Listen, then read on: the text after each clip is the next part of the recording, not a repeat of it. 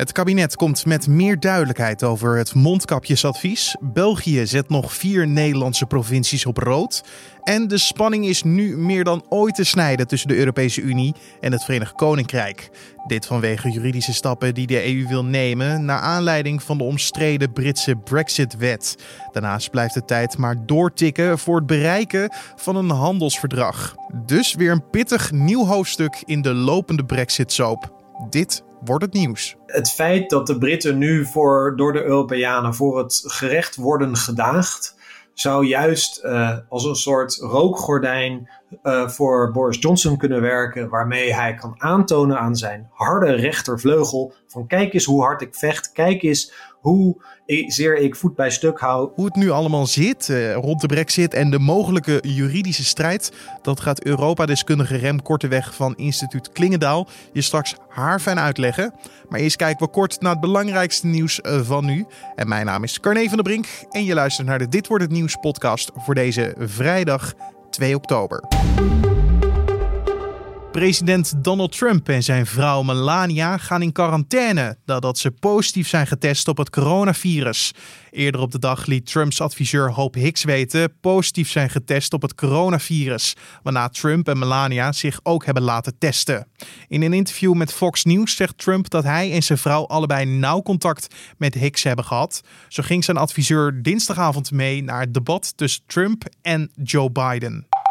Verpleeghuizen en de ouderenzorg in Nederland zijn klaar voor de tweede golf van het coronavirus, al dus zorgbestuurders. Zo is er geen schaarste meer rond de beschermingsmiddelen, wat wel het geval was in maart en april. Daarnaast zijn medewerkers beter voorbereid op wat er kan komen. Lokale maatregelen moeten er tevens voor zorgen dat een nieuwe nationale sluiting van verpleeghuizen uitblijft. Wat wel zorgen baart, zijn het toenemende aantal besmettingen onder ouderen en de onzekerheid rondom de testcapaciteit. De Europese leiders zijn het na urenlang onderhandelen eens geworden over sancties tegen Belarus vanwege verkiezingsfraude. De sancties worden gericht op 40 ambtenaren uit Belarus. Ze mogen niet meer naar de EU reizen en hun banktegoeden worden bevroren. Cyprus dwarsboomde de gesprekken in eerste instantie, maar de andere lidstaten konden hen overtuigen. Zij wilden namelijk dat de EU ook harder op zou treden tegen Turkije, dat illegaal gas en olie in de Middellandse Zee aan het boren is. Maar de sancties tegen Turkije blijven voorlopig uit. KLM heeft donderdagavond een akkoord gesloten met vliegersvakbond VNV over arbeidsvoorwaarden voor piloten. Dat was nodig voor het reorganisatieplan dat de luchtvaartmaatschappij donderdag moest indienen bij het ministerie van Financiën om staatssteun te krijgen. En alle vakbonden steunen nu de plannen. KLM heeft ervoor gekozen om de sterkste schouders de zwaarste lasten te laten dragen. De grootverdieners moeten maximaal 20% salaris inleveren. Van lagere salarissen wordt minder loon afgesnoept en wie minder dan anderhalf keer modaal verdient, wordt zoveel mogelijk ontzien. En dan wil ik je graag bijpraten over de spanningen tussen de Europese Unie en het uh, Verenigd Koninkrijk. Over hoe kan het ook anders, de Brexit. Want dinsdag werd in het Britse Lagerhuis de omstreden Brexit-wet, die bepaalde afspraken met de Europese Unie schendt, aangenomen. De volgende zet is dat het voorstel van premier Johnson nu naar het Hogerhuis gaat. Met deze wet schenden de Britten het internationaal recht. Dat vindt onder andere de Europese Commissie. Om die reden hebben ze gisteren de eerste juridische stappen gezet. Als de Britten niet de wet verscheuren of water bij de wijn zullen doen, kan de commissie naar het Europese Hof van Justitie stappen. Met de klok die maar door blijft tikken voor een succesvol afgeronde Brexit, zet het de boel nog meer onder druk. Over deze gang van zaken ging ik in gesprek met Rem Korteweg, Europa-deskundige van instituut Klingendaal. En hij begon gelijk over een belangrijk detail. Wat interessant is, is dat in de brief die door de Europese Unie aan, de, aan Londen is gestuurd, staat dat uh, de Britten wederom een maand de tijd wordt gegeven om te reageren op deze formele, uh, ja, hoe moeten we het zien, een soort ingebrekenstelling. Um, en het einde van de maand is ook het einde van de periode die de EU stelt voor het bereiken van een akkoord met de Britten voor de nieuwe handelsbetrekkingen. Dus we zien eigenlijk dat deze zaken die gaan parallel lopen. Einde van de maand moet er duidelijkheid zijn of we een deal of een no-deal krijgen. En einde van de maand moet duidelijk zijn of er echt een stap naar het Europese Hof van Justitie uh, gemaakt gaat worden. Ik wil het straks met je hebben over ja, hoe de onderhandelingen er nu uitzien uh, rond het handelsverdrag. Uh, maar nog even over die Brexit-wet. Draait het echt alleen maar om Noord-Ierland en dan de backstop? Nee, de, de, Britse wet is de zogeheten Internal Market Bill. Dus de, de, het Verenigd Koninkrijk is eigenlijk net als de Europese Unie heeft een interne markt. Want de, het Verenigd Koninkrijk bestaat uit vier landen: Noord-Ierland, Wales, Schotland en Engeland. En daar worden afspraken gemaakt over douaneprocedures. Eigenlijk net zoals de Europese Unie dat doet voor zijn 27 lidstaten. Nou, die Internal Market Bill die is op een aantal punten is die aangepast om ja, wat de Britten zien als de, uh, de, de, de risico's die bestaan voor de integriteit van de Britse interne markt als gevolg van het uittredingsakkoord. Nou, uh, zoals je weet in oktober vorig jaar heeft Boris Johnson zijn handtekening gezet onder het uittredingsakkoord. Onderdeel van dat uittredingsakkoord was een oplossing voor de Noord-Ierse grens, de zogeheten backstop, of eigenlijk de frontstop. Um, namelijk dat Noord-Ierland onder andere regels zou gaan vallen om te voorkomen dat er op het Ierse eiland een harde douanegrens zou ontstaan. Dat is eigenlijk een douaneprocedure geworden wat leidt tot een grens in de Ierse Zee. Namelijk dat Noord-Ierland onder Europese regels zou vallen en de rest van het Verenigd Koninkrijk gewoon onder Britse. Nou, iedereen die zag op dat moment dat dat ondertekend werd van jeetje, uh, nu zetten de Britten eigenlijk Noord-Ierland op afstand dat ze daarmee akkoord zijn gegaan. Maar ze zijn ermee akkoord gegaan. Dat probeert nu Boris Johnson eenzijdig te corrigeren met die Internal Market Bill. Want in die, in die wet staat, uh, en dan komen we op het concrete punt, dat uh, ministers de bevoegdheid krijgen om een aantal elementen van het Noord-Ierse protocol naast zich neer te leggen. In het bijzonder de uh, verplichting die de Noord-Ieren hebben straks om exportverklaringen af te geven voor goederen die van Noord-Ierland naar Groot-Brittannië worden verhandeld. En dan is er nog een tweede punt, wat ook in de Internal Market Bill geadresseerd wordt. Dat is dat de staatssteunregels waar Noord-Ierland onder valt, en dat zijn in feite EU-staatssteunregels, dat die geen betrekking mogen hebben op uh, de staatssteunregels in de rest van het Verenigd Koninkrijk. En dus op twee cruciale punten wordt deze internal market bill, die, die, die, uh, ja, die doet iets anders dan datgene wat afgesproken is in, de, in, in, in het uittredingsakkoord. Ja, en daarom zegt ook uh, de Europese Commissie nu, jullie schenden de internationale recht. Nou, niet alleen de Europese Commissie zegt dat, hè? ook de Britten zelf zeggen dat. Oké, okay, want ik wou net zeggen, moet daar een rechter zich nog over buigen of is dat zo klaar zo'n klontje? ja, dat is een beetje apart, want we hebben dus die hele merkwaardige uitspraken gezien van uh, Britse ministers in het parlement begin september. Die zeiden op een aantal hele specifieke punten gaan wij het internationaal recht schenden met, dit, uh, met deze Internal Market Bill.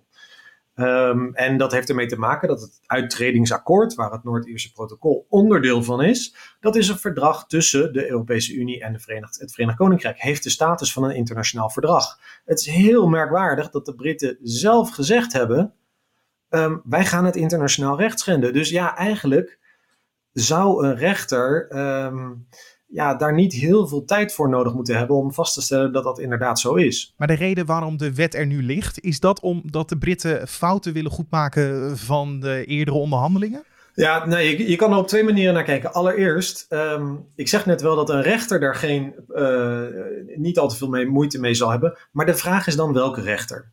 Want uh, de Britten die committeren zich wel aan uh, het gezag van het Europees Hof van Justitie in het kader van disputen die betrekking hebben op het uittredingsakkoord, waar we het nu over hebben.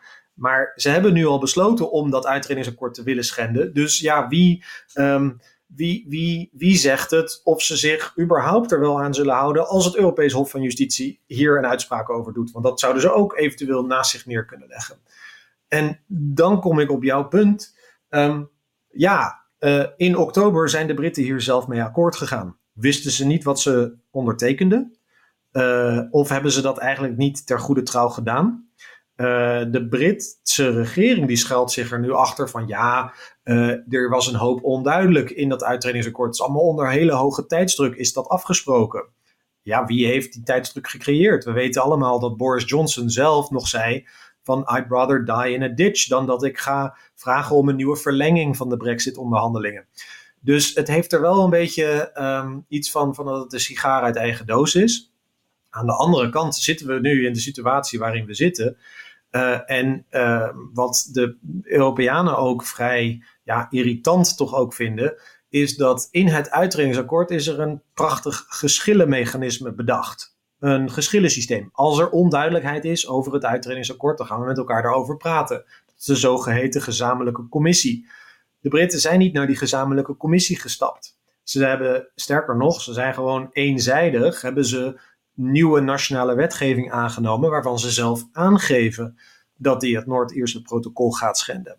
Ja, dat, dat leidt niet tot Ehm, meer vertrouwen uh, vanuit Europese zijde in wat, uh, wat, wat, ze met de Britten kunnen afspreken. En dat zijpelt dus ook weer door in de Brexit-onderhandelingen. Ja, want vandaag is dan alweer de slotdag van de negende uh, reeks aan gesprekken rond het handelsverdrag. En schiet dat al op of zit dat nog steeds muurvast? Ja, dat, dat, is moeilijk te zeggen. Want we hebben wel, moet ik toegeven, deze week een aantal indicaties gegeven dat op een aantal dossiers de Britten wel degelijk stapjes in de juiste richting aan het maken zijn. De juiste richting, dat wil zeggen, de richting een consensus.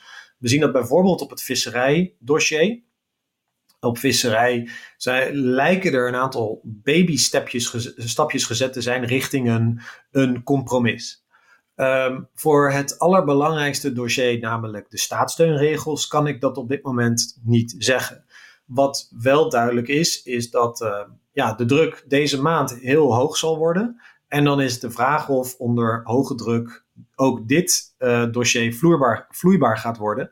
En dat, uh, dat de Britten gaan bewegen. Um, het zou mij niet verbazen als dat gebeurt. En de reden daarvoor is onder andere nu de juridische procedure die de EU begonnen is. Dat is niet omdat de Britten daar angst voor hebben en dat ze bang zijn voor een, uh, een, Europese, uh, een Europese aanklacht maar eerder dat um, het, het feit dat de Britten nu voor, door de Europeanen voor het gerecht worden gedaagd, zou juist uh, als een soort rookgordijn uh, voor Boris Johnson kunnen werken, waarmee hij kan aantonen aan zijn harde rechtervleugel van kijk eens hoe hard ik vecht, kijk eens hoe zeer ik voet bij stuk hou. Ik word aangeklaagd door de Europese Unie omwille van dit soort, deze wet die ik heb ingediend. En dat dat hem de afleiding geeft om daarna zelf in de onderhandelingen een aantal belangrijke concessies te doen. Die uiteindelijk een Brexit-akkoord mogelijk gaan maken.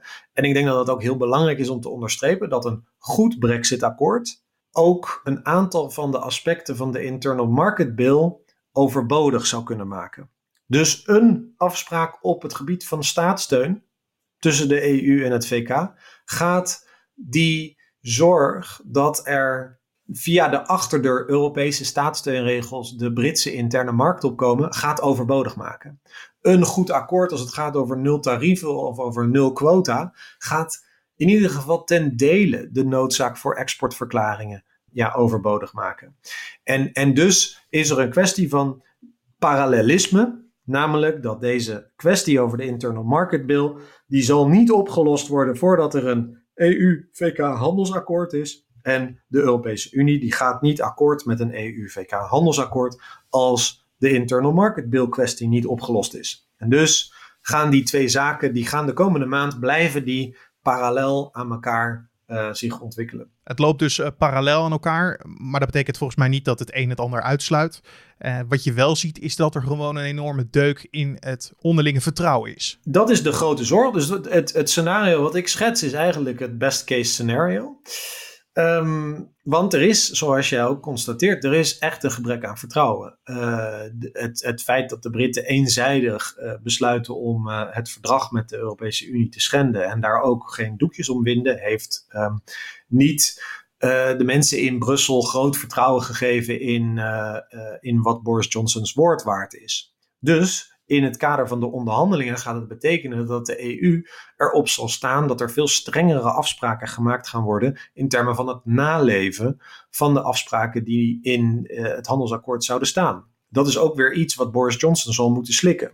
En dat moet hij ook weer aan zijn achterban dan gaan verkopen. Hij zal aan moeten tonen aan de EU dat, uh, dat hij te vertrouwen is. Dat hij, dat, dat, dat, um, dat hij een man van zijn woord is.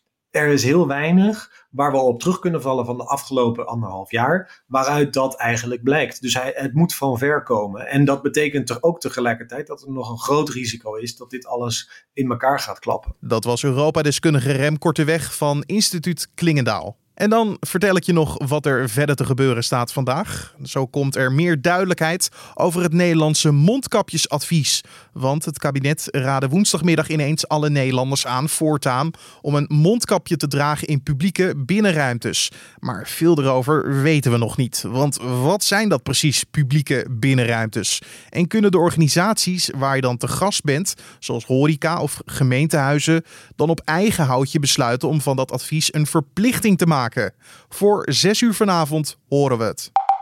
België zet vanaf vrijdagmiddag onze provincies Noord-Brabant, Gelderland, Flevoland en Groningen op code rood. Belgen die daar twee of meer dagen verbleven, moeten bij terugkomst in hun thuisland een coronatest ondergaan en 14 dagen in quarantaine.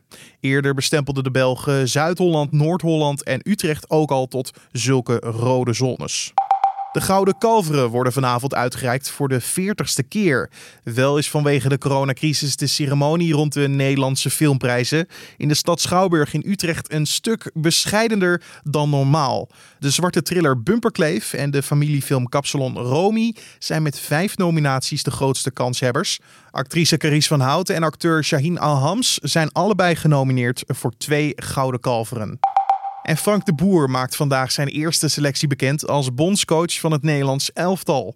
De kerstverse trainer stelt een selectie samen voor de oefeninterland tegen Mexico en de uitwedstrijden in de Nations League tegen Bosnië en Herzegovina. Die vinden allemaal tussen volgende week en half november plaats.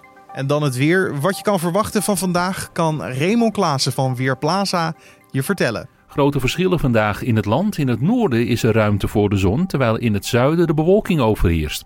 Ook kan daar in de loop van de middag wat lichte regen of motregen vallen.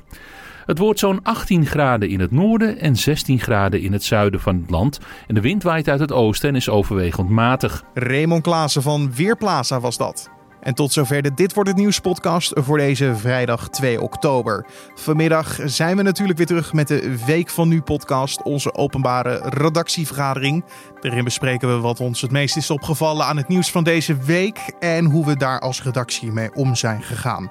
Dat hoor je allemaal vanmiddag. En heb je nog vragen of feedback voor ons? Stuur dat dan naar podcast.nu.nl of laat een recensie achter bij Apple Podcast.